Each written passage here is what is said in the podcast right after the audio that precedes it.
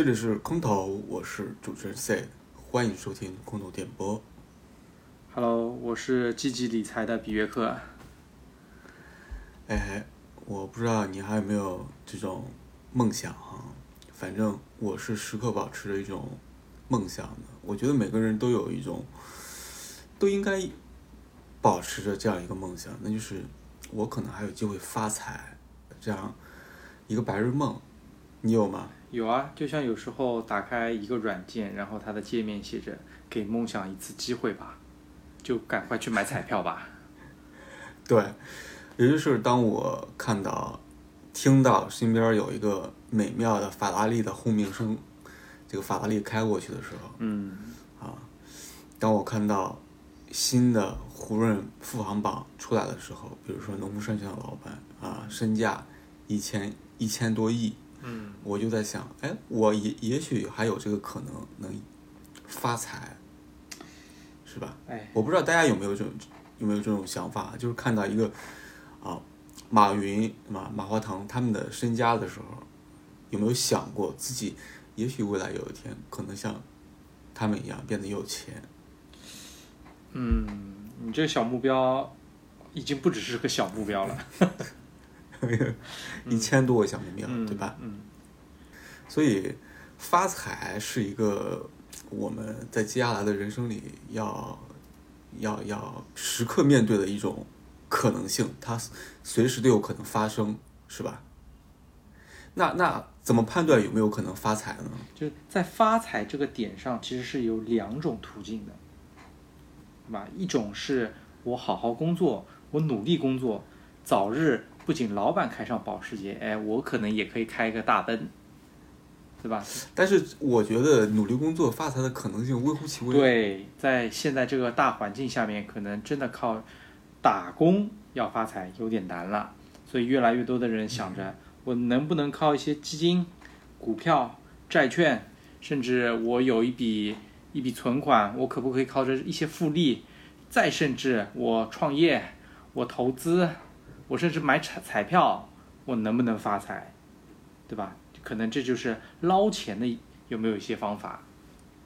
对，发财的可能性还有多少？嗯嗯。哎，我想问一下，怎么判断自己，就是有没有某种算法啊，预知一下未来我有没有这个发财的运气？有有有，这个就叫什么？那这个就叫这偏财嘛对吧？这个在命理学上叫偏财运。对对，就是每一个人的财星上面会分为正财和偏财。正财呢，就是指的可能我们通过稳定的工作去获得我们对应的报酬，但是偏财的话，肯定是指我们在生活中有机会去得到一些意外之之财，比如说彩票、股票，甚至赌博，甚至是我可能捡到的钱来实现我这种一夜暴富。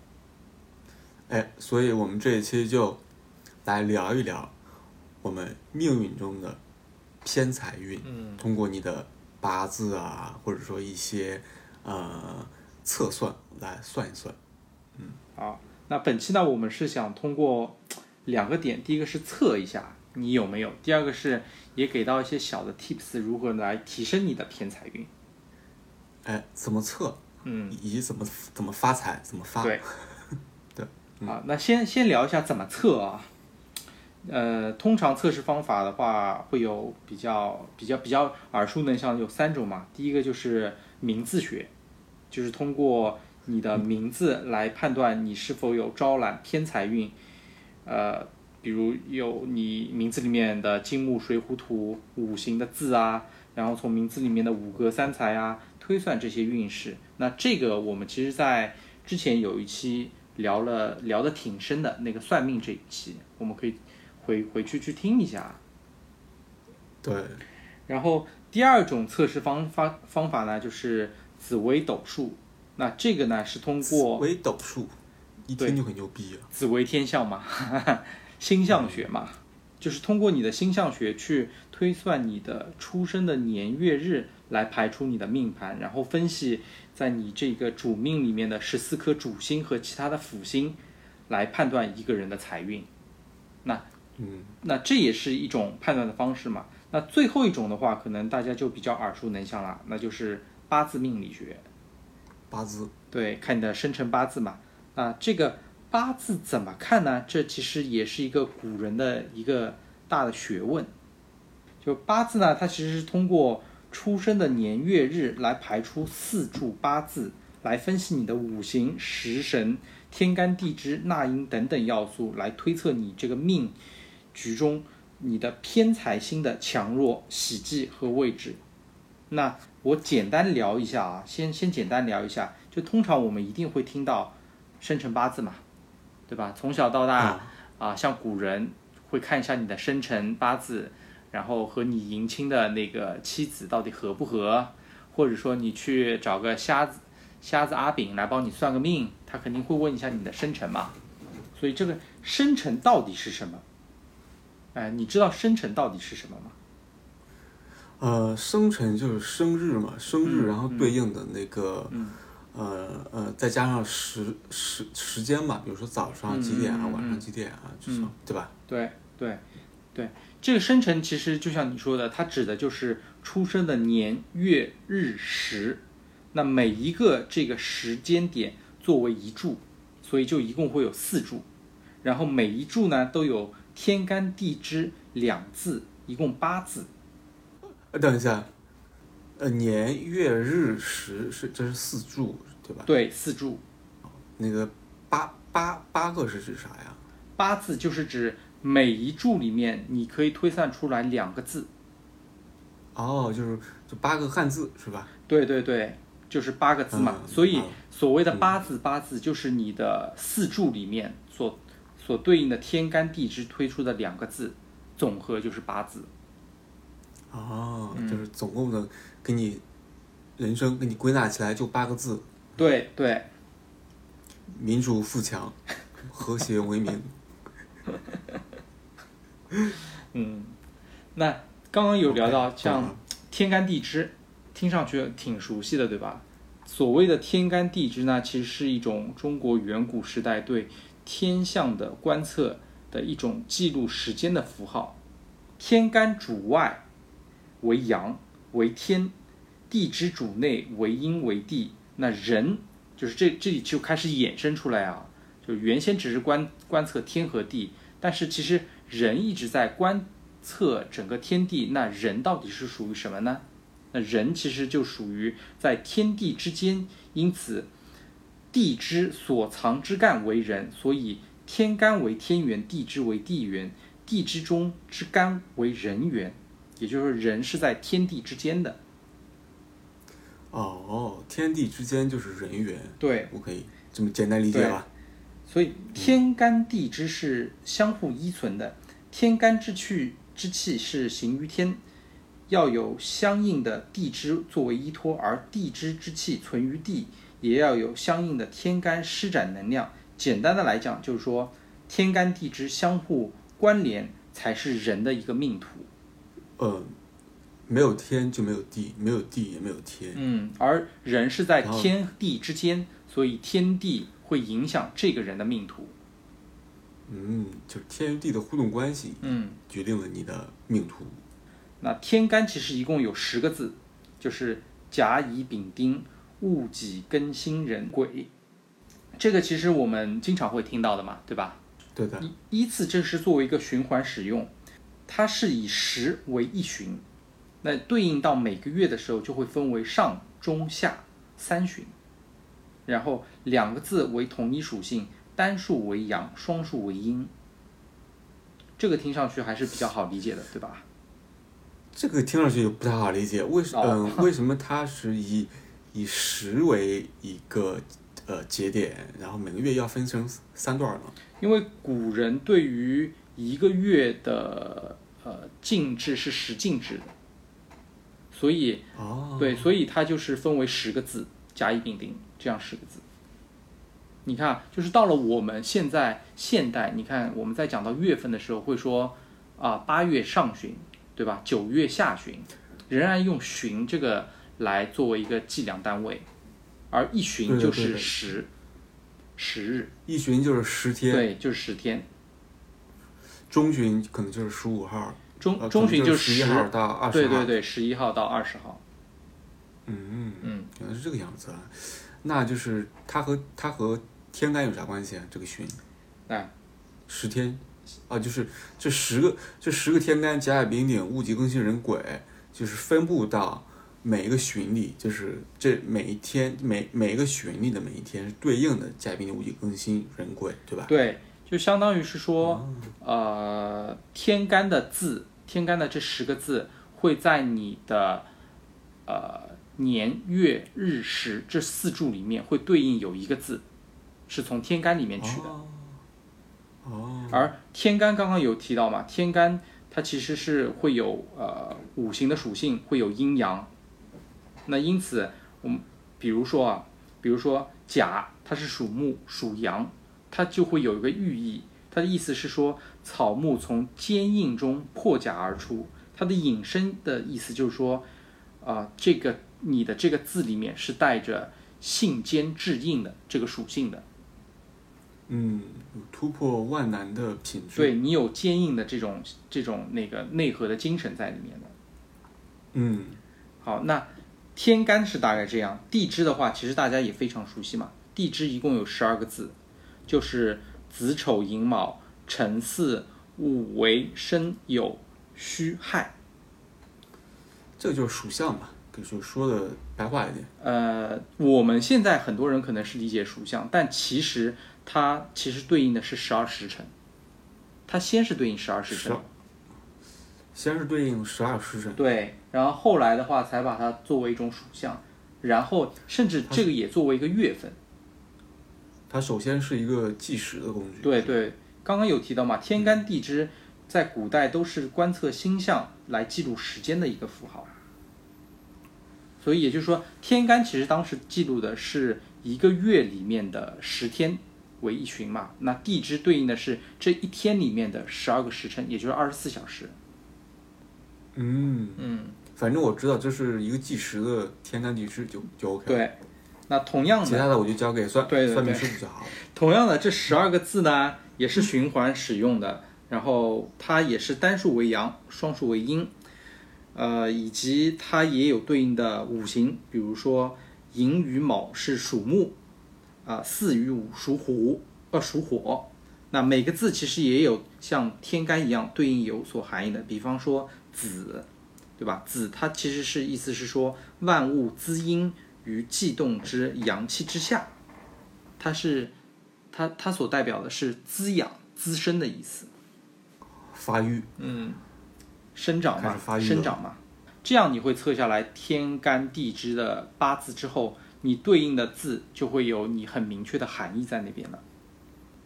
然后我们就会将这些天干地支相互去匹配，就有了人缘，就可以去推算出四柱八字，然后推算出我们的食神，包在这个食神里面就包含了一个财星，这个财星就会分为正财和偏财，所以我们终于就是聊到了这个偏财这个点了。嗯，还是通过你的出生年月日时，嗯然后推算它对你的天干、你的地支、你的这种时间，啊对对应的是，比如说你刚刚说的那个甲，对应的是破甲而出啊，嗯这样一个品质。嗯，你的生肖是一个子，呃，时辰，预示时辰是一个子，对，嗯，哎、对，时辰是一个子时，是吧？你正在发育，就就结合一下，就意味着你正在坚韧的发育，这样这样一个意思，对吧？我可以这么简单理解吧？可以这么简简单粗暴的理解。为什么感觉这么学术含量很高的东西，被我这么一说，就觉得好像是一个一一加一等于二的一个东西？其实因为就是说这个八字，你可以这样去做结合去做解读，但其实它里面的解读远比我们想象中的复杂的多。哦，还有什么其他的？因为有了八字之后，要去推算，去推算就是食神，但天干地支的这个八字与食神对应的关系就相当的复杂。就这里不做、哦不做进一步的阐述，如何去推算你的食神。食神是什么意思？是周星驰那个食神食食是数字的食，啊？嗯，神就是神仙的神。对对对，食神包括了你的命里的食神嘛，包括有财运啊，然后会有什么呃你的你的你的事业啊等等等等。哦，这个神可能就对应的，比如说一个财神，一个大财神。对对，So that's 嗯 it，这么复杂。对，但是我们这边就先说如何测你的偏财嘛。来吧，来吧，好吧。那食神呢，其实是以日主，就日柱为核心，日对应的就是叫天干，那对应的就是叫日干，其五行是相生相克来决定你的财运的。那我们举例就八月十号嘛，八月十号就是你的天干的第一个字就是癸嘛，所以你就去找你的日干，就是你日柱下面的天干的这个字，那就是癸。那癸刚刚有说过，癸这个字是属水，五行属水。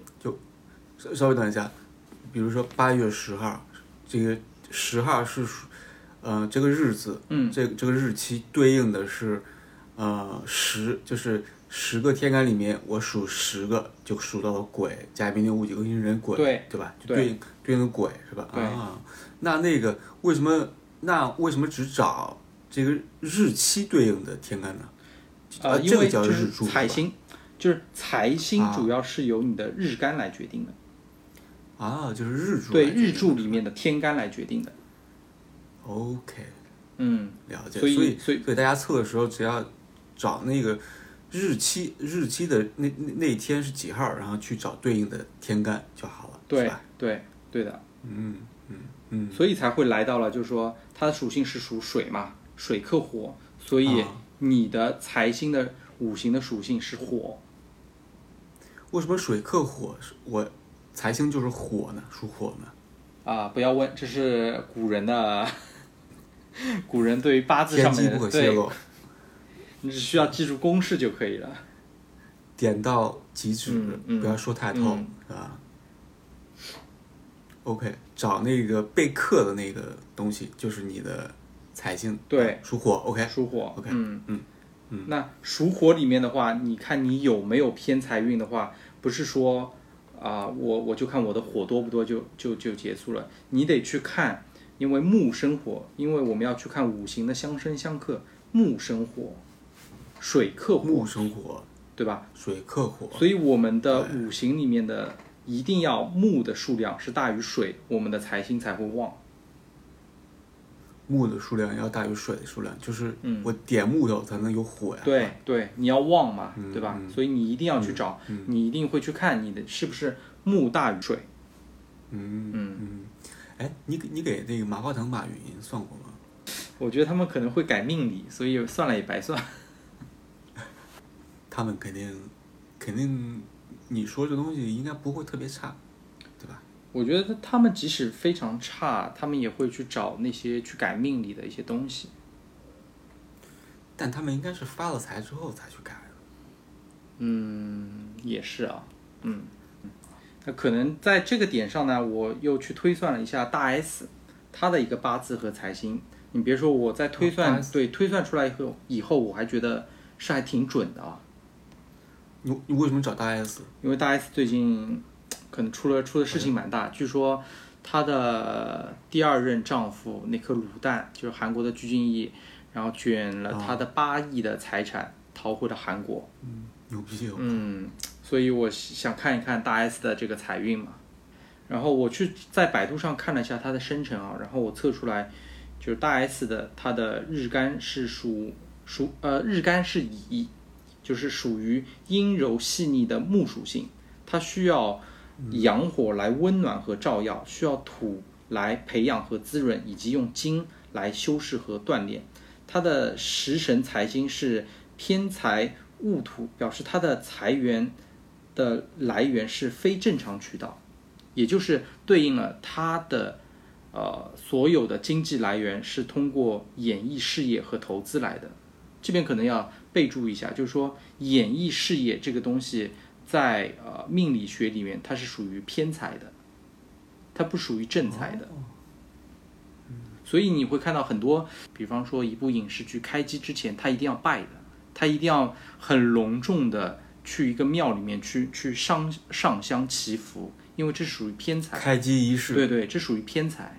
好，那它的偏财戊土在史柱上呢，表示它的财运主要是在中年发力，也就是说三十岁之后发力的。这点其实比较好理解，是虽然他年少成名，但真正捞金的时间是成名之后，到了三十，整整个娱乐事业在蒸蒸日上的时候，这时候他是捞钱最多的时间。有一个点是他必须要努力去经营他自己的。那另外，他的偏财戊土又受到食神丙火和正官辛金的呃生助。表示他能够利用自己的才华和名声来增加他的收入，这个这一点就是刚刚我提到的嘛，他的名声要在他的中年以后才能变现。那最后他的啊偏财戊土也受到七杀庚金和劫财乙木的克制，表示他的财务是需要注意风险控制的。这点其实很有意思啊，风险控制。我们再想想，他。真的再一次，就是她第二阶梯，呃，去赚钱的时候是和她的第一任丈夫汪小菲结婚，对吧？汪小菲作为京城四少，啊，他他其实在这个婚姻上面，其实他应该是赚到很多钱的，但是他需要非常的去控制这个风险。那他在第一阶段没有控制好的就是离婚，以及离婚以后很多的舆论风暴，哦，舆论的风波，那。第二个破财就在于她的第二任丈夫，就是有有传闻，她因为第一任离婚之后，她想捞钱，怎么捞？她就找了呃鞠婧祎，她的第二任，想做一个模范夫妻，中年的模范夫妻，重新去捞钱，但是她没有控制住这个风险，在一波一波的舆论之后，她又一次的离婚了，以及她被这颗卤蛋骗了钱。啊，她和那个已经离婚了吗？第二任丈夫对对，网传也已经离婚了，就是分手了。对，哦，我当时看到他和汪小菲离婚之后，自己一个人，嗯，花多少多少台币，享受了一顿美妙的晚餐的情景还历历在目，很幸福。嗯嗯，这么快，所以你看啊，就说。从他的这个偏财来看的话，他的确能捞得到钱，但是他守不住钱。无论是两任丈夫，他都没有守住。对感情好还是能够积累财富的。你是想说这个是吧？他可能在每一段婚姻里面的处理方式，好像都有都有一些问题啊，才导致他漏财。你刚刚说的那些，呃，什么什么有风险？什么什么中年以后开始，三十岁以后开始，呃，发运，嗯，都是那些，都是在他的，你刚刚说的那些日柱显示的，会会提到是吧？啊，对的，对的，就是你综合去看这个东西的话，你就会发现，啊，原来是这样这样这样这样的。那他如果想要想要守住财，应该给自己加点什么木头啊，还是水啊？他不是靠五行能解决的，但是五行能够告诉他，就是你想守住这个财的话，你要控制这个风险。如果点到了风险这个东西之后，那你要结合实际情况去看什么是风险嘛？风险，它的风险，它的风险就来自他的婚姻啊。他的财本身的来源本身就是属于床垫，对吧？本身就是偏的嘛。来自于他的床垫。呃，床垫啊，对啊，床垫，床垫源自谁？床垫源自于她第一任丈夫啊，因为整件事情都是。通过都是因为她第一任丈夫一层一层的发酵嘛，然后舆论的风波嘛，不应该把那个床垫啊留着自己用，应该就好好的退给他的前夫就好了。中间肯定有很多搞革的事情嘛，这个肯定是媒体没有爆出来嘛。细节决定成败，一个床垫因小失大，八亿的床垫。一个床垫被搞走了八亿，引发的嗯床垫引发的事故，那他八亿全被骗走了，那他可能要从头再来再来了。听说他好像犯癫痫，已经住院了。我靠，嗯，经受不起这个打击吧？大不了从头再来啊！拿着吉他去他的病房给他唱一首，大不了从头再来。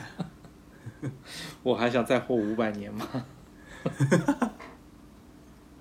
结果，癫痫的更严重了。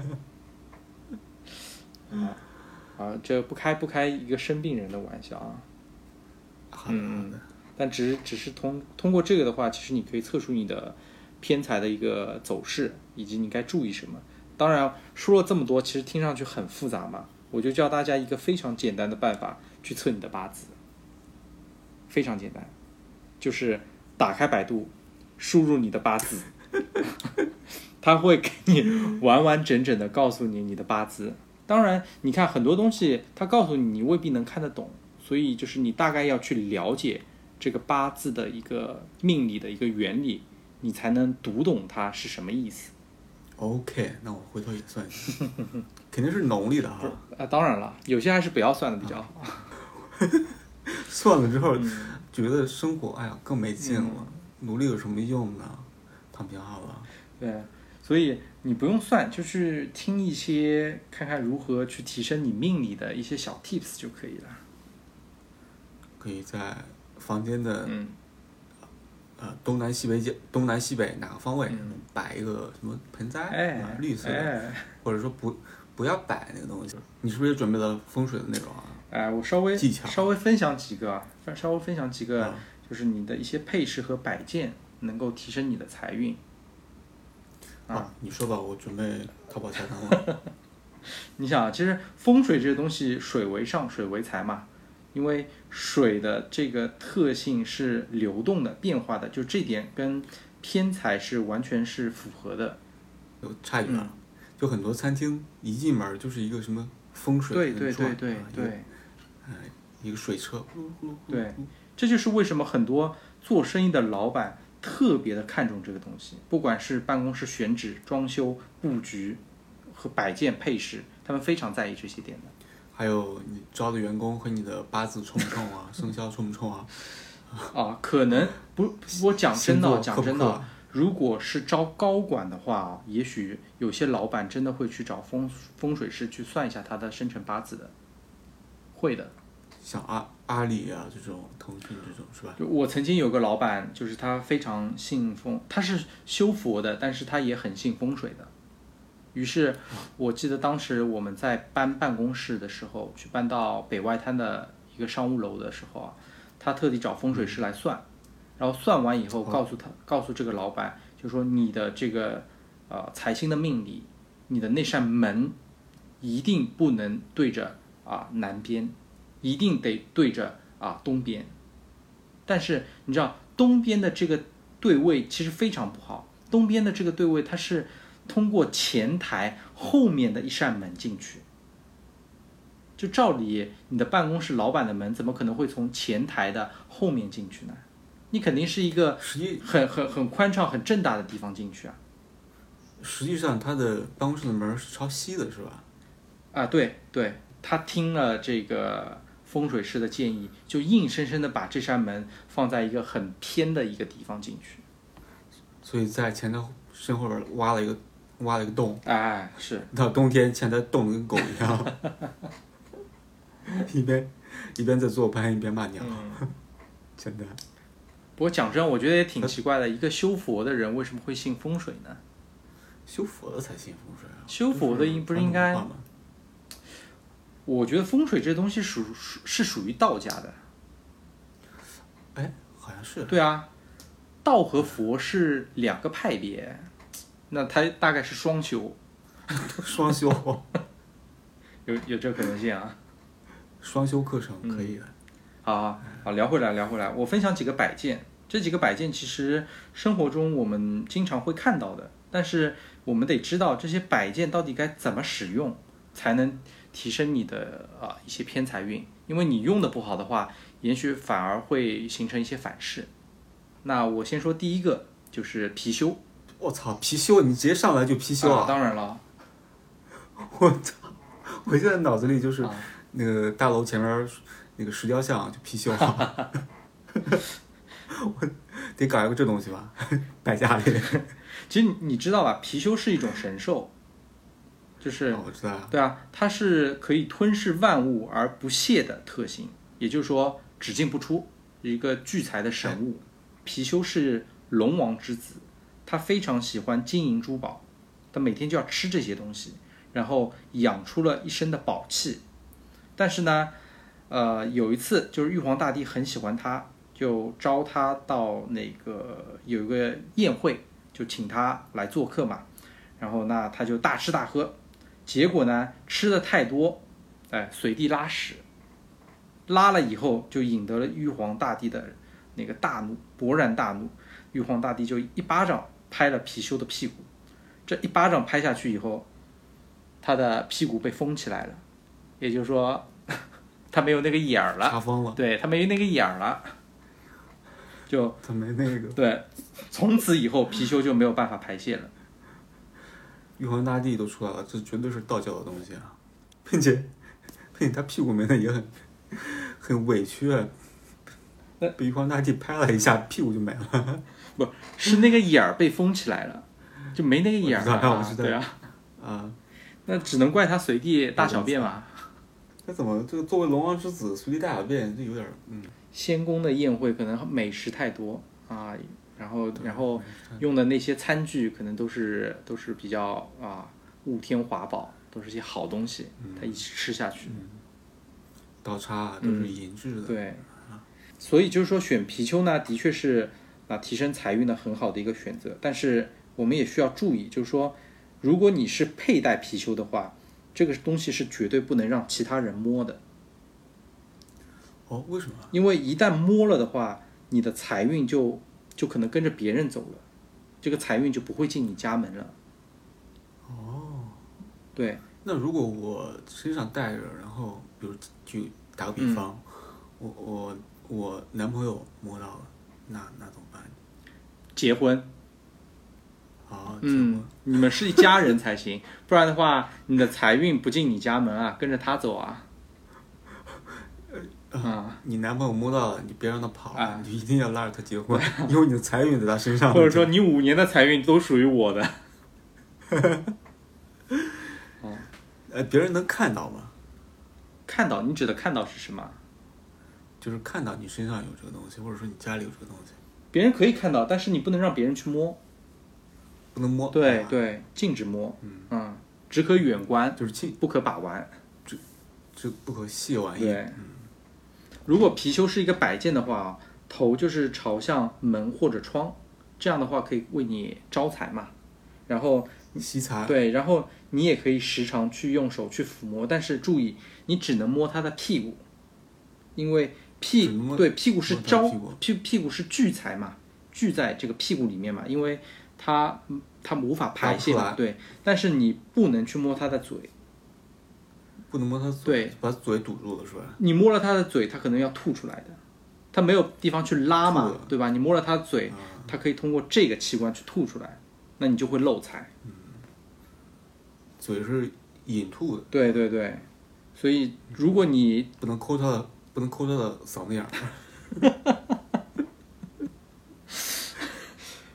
呃 尊重一点，毕竟是龙王之子，你也不是哪吒。时常拍一拍他的屁股，嗯嗯嗯。抚慰一下，摸摸摸摸他屁股对对对，哎，嗯。对，哎，等一下，嗯，等一下，我如果家里想摆个貔貅的话，就是随便买一个就行了，还是怎样？还是要请一个？呃，如果有条件的话，最好是请一个让他开个光，啊，嗯。请请请道士开光，对对请懂行的对对人开光，对最好是嗯。请请请高人开个光，这是最有效的。嗯。嗯那这玩意儿有什么？就是请请神容易送神难吗？就比如说我已经我已经胡润啊百富榜啊，排上了，排上我了，我不想那个了。据说这种灵力也是也是有时间时效的，可能两三年之后你得重新去请一个。重新请一个。对，就是让这个高人把它回收回去，然后你要重新请一个。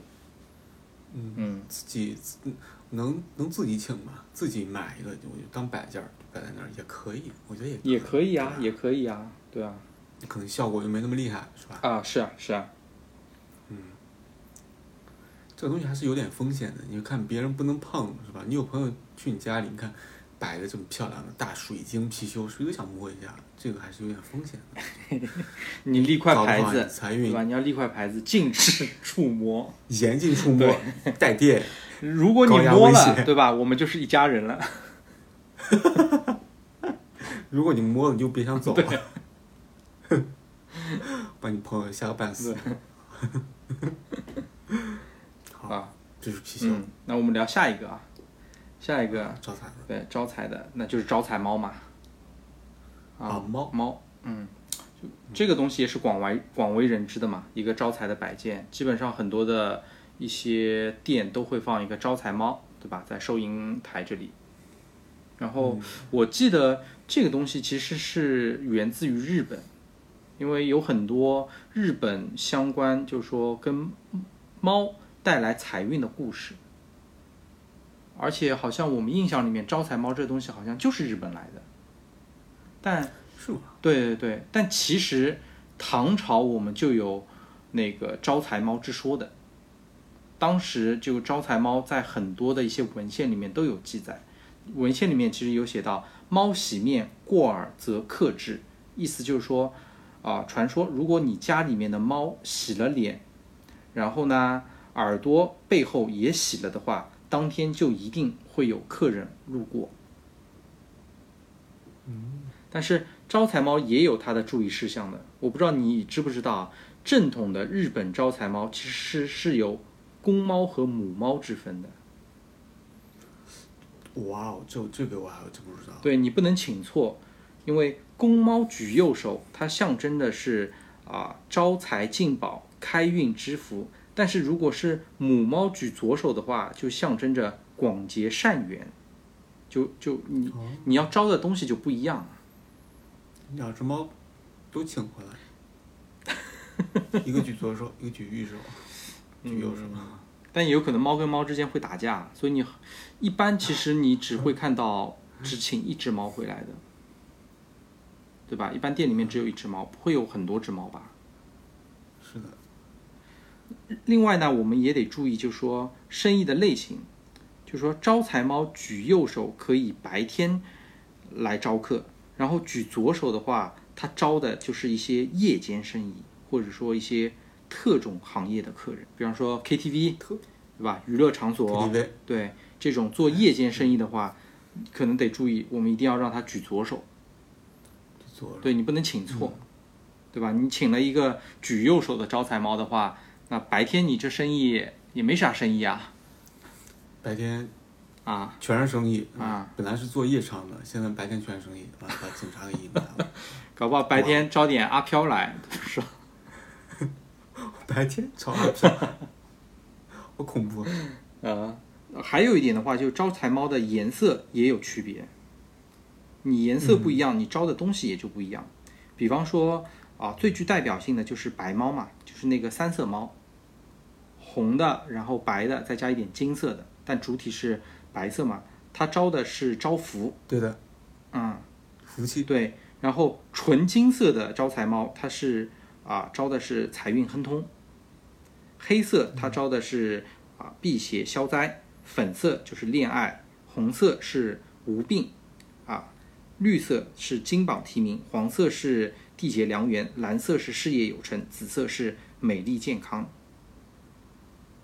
所以我们在请招财猫的时候，也要根据你到底求什么，然后去对应的去啊啊请什么颜色的招财猫。这个颜色听起来还是有点玄学了，我觉得，你想什么白色、金色、黑色、粉色、对紫色、红色、黄色都想有的话，买一个这种走马灯的，带这个灯泡的 走马灯灯泡变色招财猫，你每天放一个，招财？猫，对，也不请两只了，也不请七只了，请一个变色的，嗯，只怕你的那个命里承受不住这样招来的福，受不了。会有更哦，呃，这样说不定会有更大的那对对种灾祸发生哈，对对对，嗯，太贪了，这样，太贪欲贪欲啊，嗯，什么都想要的话，有可能什么都拿不到。是的，是的，好，那最后再分享一个，嗯，就是财神，哦，嗯，财神，这个也是我，我不知道你家里有没有啊？以前我舅舅家里面会请一座财神放在家里的我没没没有过，啊。那你影视剧上应该会看到很多，特别是我国的一些南方地区，都会有一尊财神，对吧？你知道财神也分文财神和武财神吗？这个不知道。哦，我来科普一下啊，文财神有很多人嘛，比如说比干，哎，近期不是《封神封神榜》嘛，有一部电影嘛，里面就提到对，那个呃商朝末年啊，那个纣王，当时讨伐讨伐纣王里面的一个啊忠肝义胆的能人，就叫比干。他帮助去讨伐纣王，然后死后被封为金龙如玉，镇以龙虎玄坛镇军之神。他专司的就是迎降纳福、商贾买卖，管天下财运。商商贾买卖。对对，嗯，那他主管的就是正财，就适合那些文职受雇的人去拜他。简称就是说，打工人得去选文财神。可以。嗯，那武财神呢也有很多人，比如说我们最耳熟能详的就是关羽啊，是是是。二爷。你知道吗？我嗯那个隔壁公司啊嗯，竖了一个关羽的雕像，嗯在门口。这个公司一周就开一次门儿，然后开一次会，然后就然后接着接着就连续四天见不着人影，四天见不到人 嘛的公司。对，出征啊的，攻城拔出征攻城拔寨去了，拜好二爷攻城拔寨。对，嗯一一周这一天来汇报一下进账多少。啊，那为什么关羽他会封为武财神呢？其实也是传闻，就说关羽当时在曹操批下的时候呢，呃，他曾经拒绝了曹操送他的金银财宝和美女，而且还留了一本清楚的账簿，记录了曹操赠送的这些物品。那这本账簿呢，被认为是历史上最早的财务管理的方法，所以关羽也被视为会计的专才。中国历史上第一第一个会计，对，另外呢，就是说他他的那种精神品质啊，就忠义无双、重情重信这种精神呢，是被商人所敬重和效仿的，所以商人特别会去拜，就是武财神我以为只有那个黑社会会拜。啊，黑社会也会哦，那也会，因为另外一点就是说，关羽是压得住、镇得住场，啊，这个是就涉黑这种，他需要镇住嘛，所以他也会去拜的。嗯嗯好像关羽不是手里拿一把刀吗？啊，这个刀刀刃朝内朝外啊，好像也有说法，具体我记不清了。好像朝内是一种什么，朝外也是一种什么，大家有感兴趣的可以去好好的了解一下。嗯嗯，我这里讲一些粗略的，对吧？一些大的方向啊，就是说在摆放财神的正确位置和方法上的一些讲究啊。如果你家里请的是一个文财神的话，啊，它比较适合就放在屋内的话，就是不能它面向大门，因为你如果面向大门的话，它反而会把这个财运给送出去。因为文财神是需要把这个财运给聚集起来的，得得把它给守住。所以你一定不能正对大门。哦，这是一个禁忌。对对，那武财神呢？其实你放在屋外或者是呃面向大门的时候呢，它反而是能够帮你来招财的。这点就是相反的对武财神的话，最好就是让他面对大门，他能帮你招招过来，并且他还镇得住，他招来还能镇住。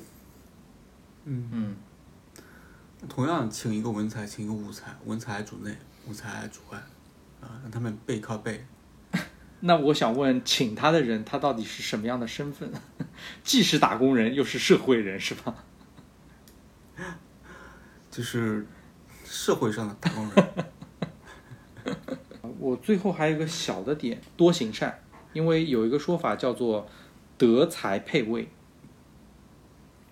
嗯，就是说，如果你太小气或者吝啬的人的话，就是很难会有很大的偏财运，因为就算你有，对吧？你也一定会因为你的小气而让这个财运给流失掉。所以很多的偏财，他得来的财就是一定要回报社会，他才能够一直延续他的这个运势。有来有往，嗯这么一个感觉。所以很多人说，一个人的财运大小，往往和他的心，就是那个度量和那些福报是有关的。